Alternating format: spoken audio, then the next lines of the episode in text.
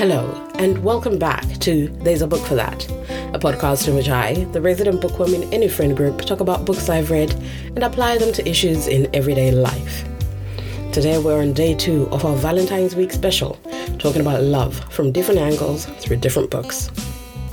Love is such an interesting subject to talk about because it's ostensibly so important for so many of us to the extent that there's a whole commercial day of guilt and longing set aside to make those in love feel bad for not showing it and those not in love long for someone to spend the day with. Love's great.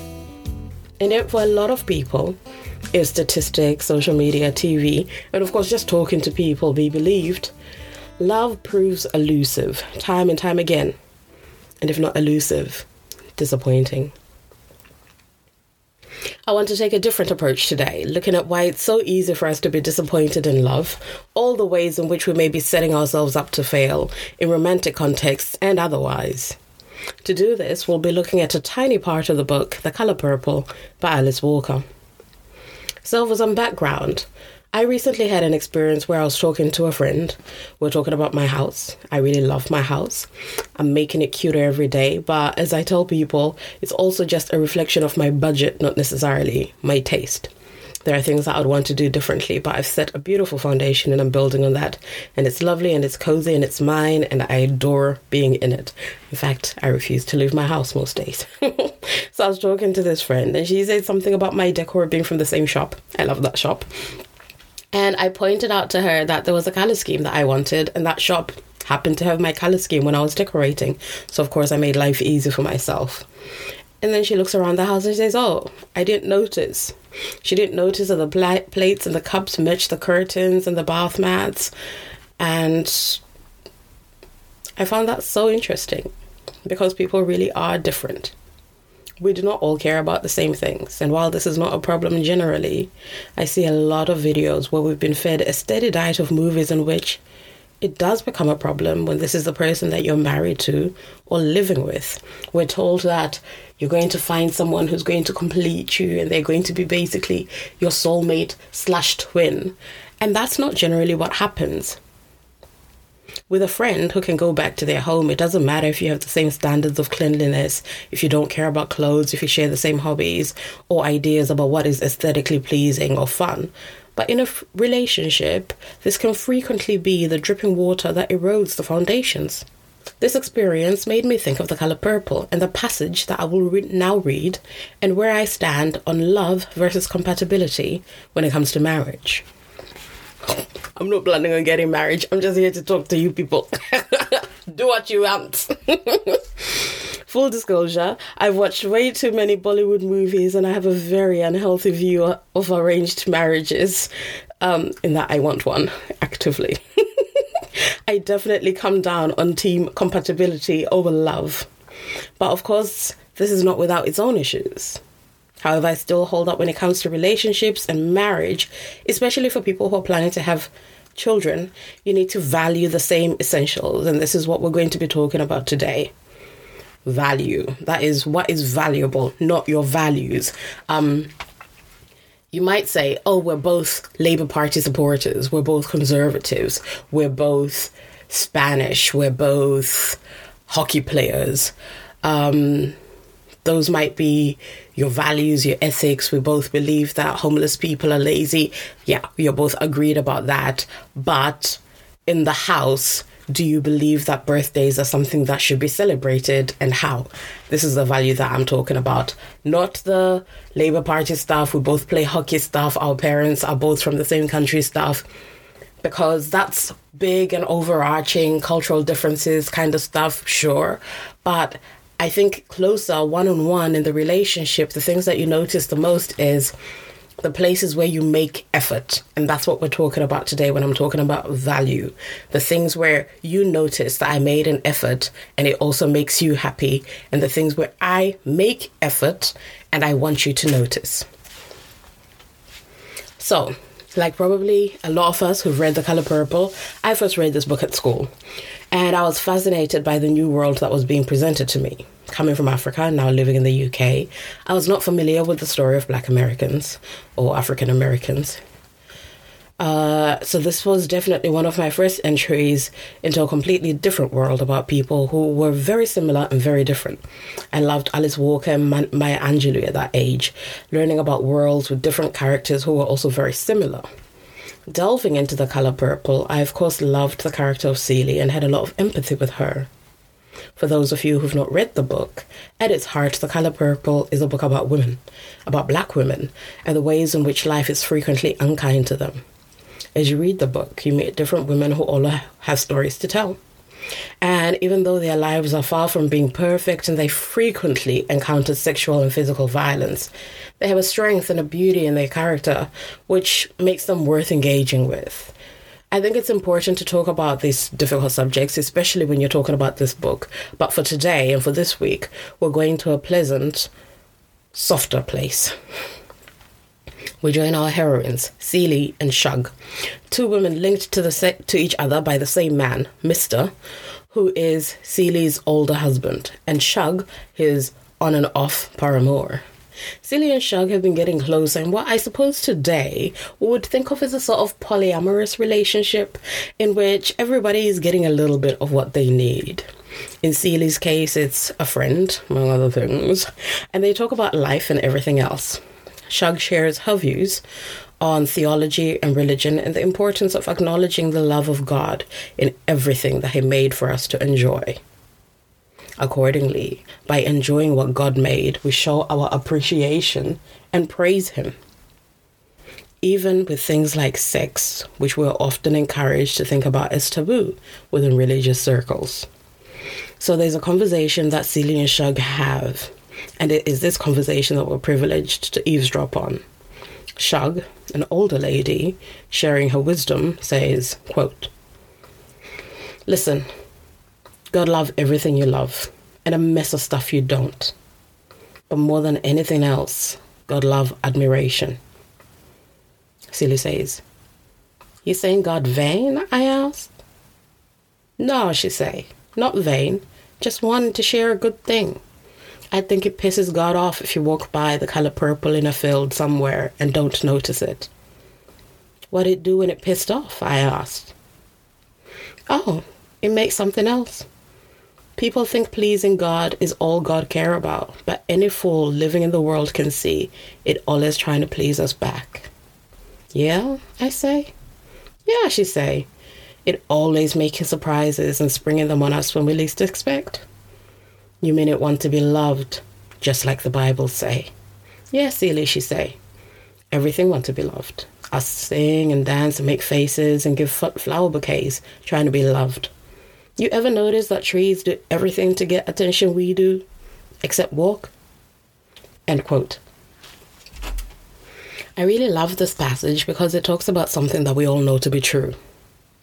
We all want to be loved and appreciated, to be shown love, but oftentimes it feels like perhaps we're not comfortable saying this out loud to the people that we want to like us in doing those things, those acts, our little plays to try and get the attention we want, we might find ourselves trying to get the attention of people who don't really get it. I remember once I liked this guy and everything he did was exactly what I wanted, but he was so puzzled by it because to him, what he was doing was not valuable. So I think he thought I was joking. Maybe he thought I just wanted his money. But I just liked the things that he was doing, right? And I did all these silly things to try and get his attention, and it was not working. then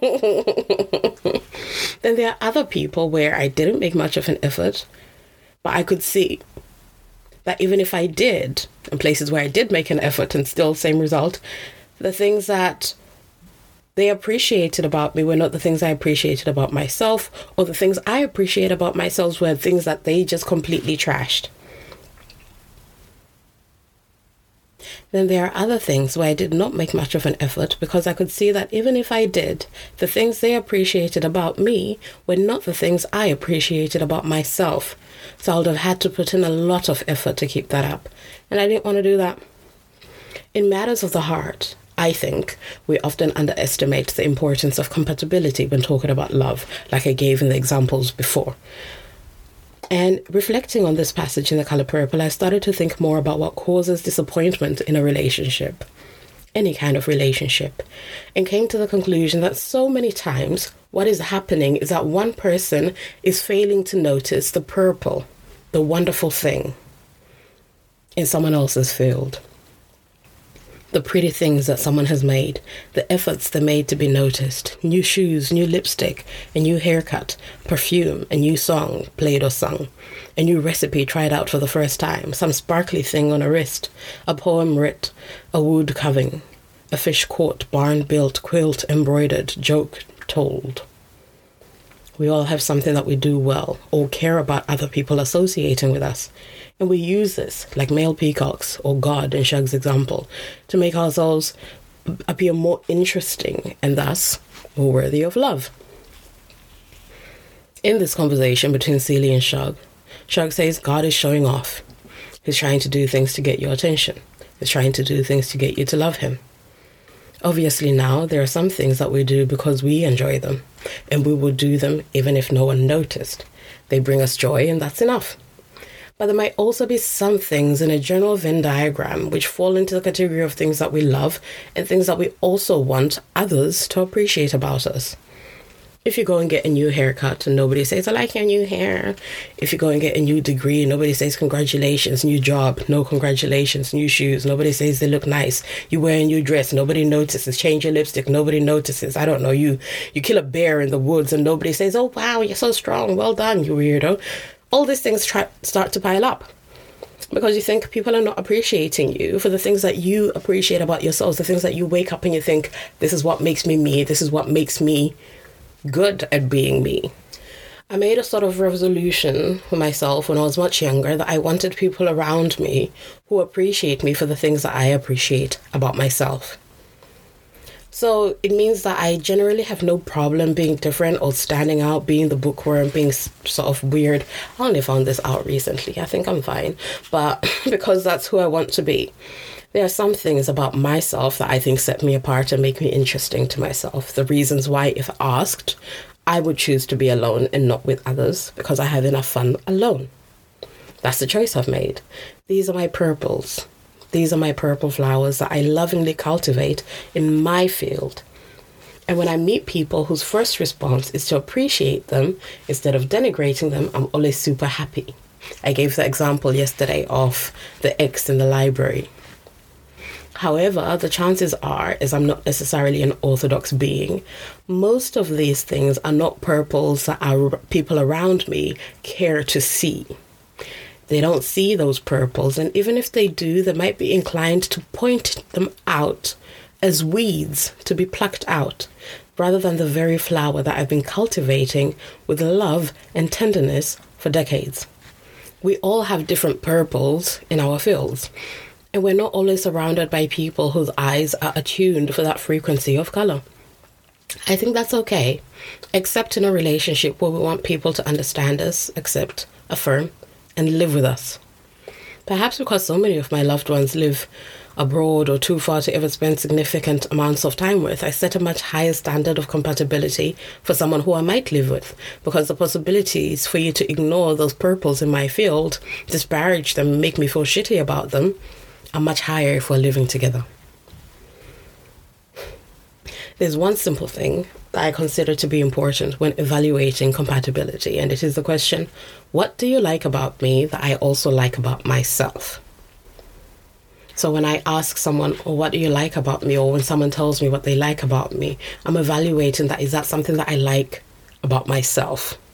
Or is it something that means that I have to put on a mask to enact that thing for you? This is super important to me because I generally wander off the beaten path, and this is something that I love about myself. I'm not trying to be different. Quite frankly, I'm shocked to find myself off the beaten path every time because I always start out thinking everyone else is doing the same thing. I would therefore hate to be in a relationship with anyone who did not find my adventures and eccentricities endearing. I definitely don't want to be appreciated for the things that I do well but don't necessarily value, which is the other side of the coin. For example, I cook well. But because I consider cooking a life skill, someone bringing it up in response to why do you love her would be like someone saying, I love her because she can ride a bike or count to 10. To me, it's ridiculous because while I cook well and sometimes make an effort to cook special food for people that I like, I would feed anybody. It's not a purple in my field, it's just an ordinary flower like a dandelion or a daisy. It's not something in my prize garden like jacarandas, which are actually purple, or bloom chrysanthemums, my favorite flower. These are nice flowers in a field, which I share with people. But actually, it's a lot of work for me to do them, rather than purples, which are just me, which flow out of me with ease, but are perhaps less likely to be appreciated by most people. Uh, I'm not sure if that came across clearly. Um, let me just recap. There might be some things which are your purple flowers in your field, your shades of purple that you wish to share. But even though they are most valuable to you, um, they might also be simultaneously easiest for you. So it's valuable and easy together on one side. Whereas there are some things that other people value, which might not be the easy thing for you. Hope that's clearer. I cook well. I like to cook. I like to have people over, but it takes a lot out of me. However, as I mentioned in yesterday's episodes, talking about books for five hours is nothing to me. So, food, a larger group of people would appreciate, but for me, the purple in the field would be the book conversation. This, unfortunately, is what I want to be noticed for and would gladly do more if I had more people noticing. It's what I want to spring on an appreciative audience when they least expect. Instead, I have a captive audience with the five people listening to this podcast. no regrets. we all have nice things to share with people, but it is our prized possessions our most interesting facets for which we want to be noticed and appreciated, like God in Shug's example. This is exactly what happened also with that guy that I mentioned earlier, the one that I liked. I was appreciating his roses and daisies because for me, they were purples, but they were not what his purples was. Maybe he would have preferred that I appreciated him for his money and we would have been happier getting to show that he was a great provider. But I just wanted someone to talk to about sci fi it sounds really stupid, but I think it's actually much more important than we realize if we do a sort of evaluation of our relationships and the people who bring us the most joy. For example, talking about my friend who didn't see the color scheme in my house, I'm the kind of person who, um, you know, I memorize the color palettes and I'm like, oh, yes, you know, this is duck egg this is geranium. I'm not just calling things blue, green, and red. But if you're into fashion and brands, I am not a good friend for you because I have no idea what your purples are. And every time that you tell me how much things cost, instead of acting impressed that you could afford it, which I think is part of the cachet, I will tell you how much money, how many, how many months rent or how many holidays to Barbados you could get for that. I don't see that purple when it's in a field. I am not the right person. The same as my story about the house. Put me in a home store, I'm in my element. Same with books or a swimming pool. But a friend of mine took me to an expensive designer shop, you know, one of those ones that people talk about in rap songs. And I've never felt more like a villager in my life. I say, wow, Rumbi, you might as well just go back to Beitbridge. I didn't even know that these bags in the shop have names. She walked up and she's like, Oh, could I buy the Caroline from this year's collection? I said, Wow, they have names. Is he your friend? And then she told me the price and I had to sit down. I was out of my element and completely uninterested in all the ostentatious shows of wealth around me. These were not purples I would notice in a field, and even if all the bags had stood up and walked, I would still have wanted to go home. In the same way, if I was friends with a singer and I personally hated music or could not appreciate it, that would be difficult. If I was friends with a dancer or I hated ballet or art or whatever else, I would be missing out on the purples in their meadows. It doesn't mean that you don't have other things in common, but if that's their most important thing, you're missing out on a huge aspect of them.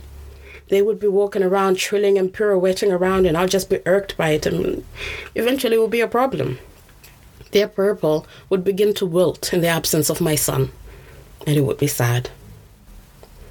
Continuing with this theme from a completely opposite and funny angle, Guillermo del Toro's Cabinet of Curiosities had a very interesting episode in which there was a lady who didn't love herself as she was. Her husband adored her. He thought she was great, but is a quirky character, definitely off the beaten path. She, however, wanted to be more like the other ladies at work. She wanted to be beautiful. She wanted to be, you know, the kind of person that walks into a room and everyone turns around and pays attention to her and asks how she's doing, blah, blah, blah. All that kind of stuff. And that's fine, of course. There's nothing wrong with that. But it meant that everything about her that her husband loved about her, her personality, her interest, the way that she was, was not what she wanted to be loved for. And so, in the end, watch this episode, it affected the relationship in a really big way. I have no other way to say that. A really big way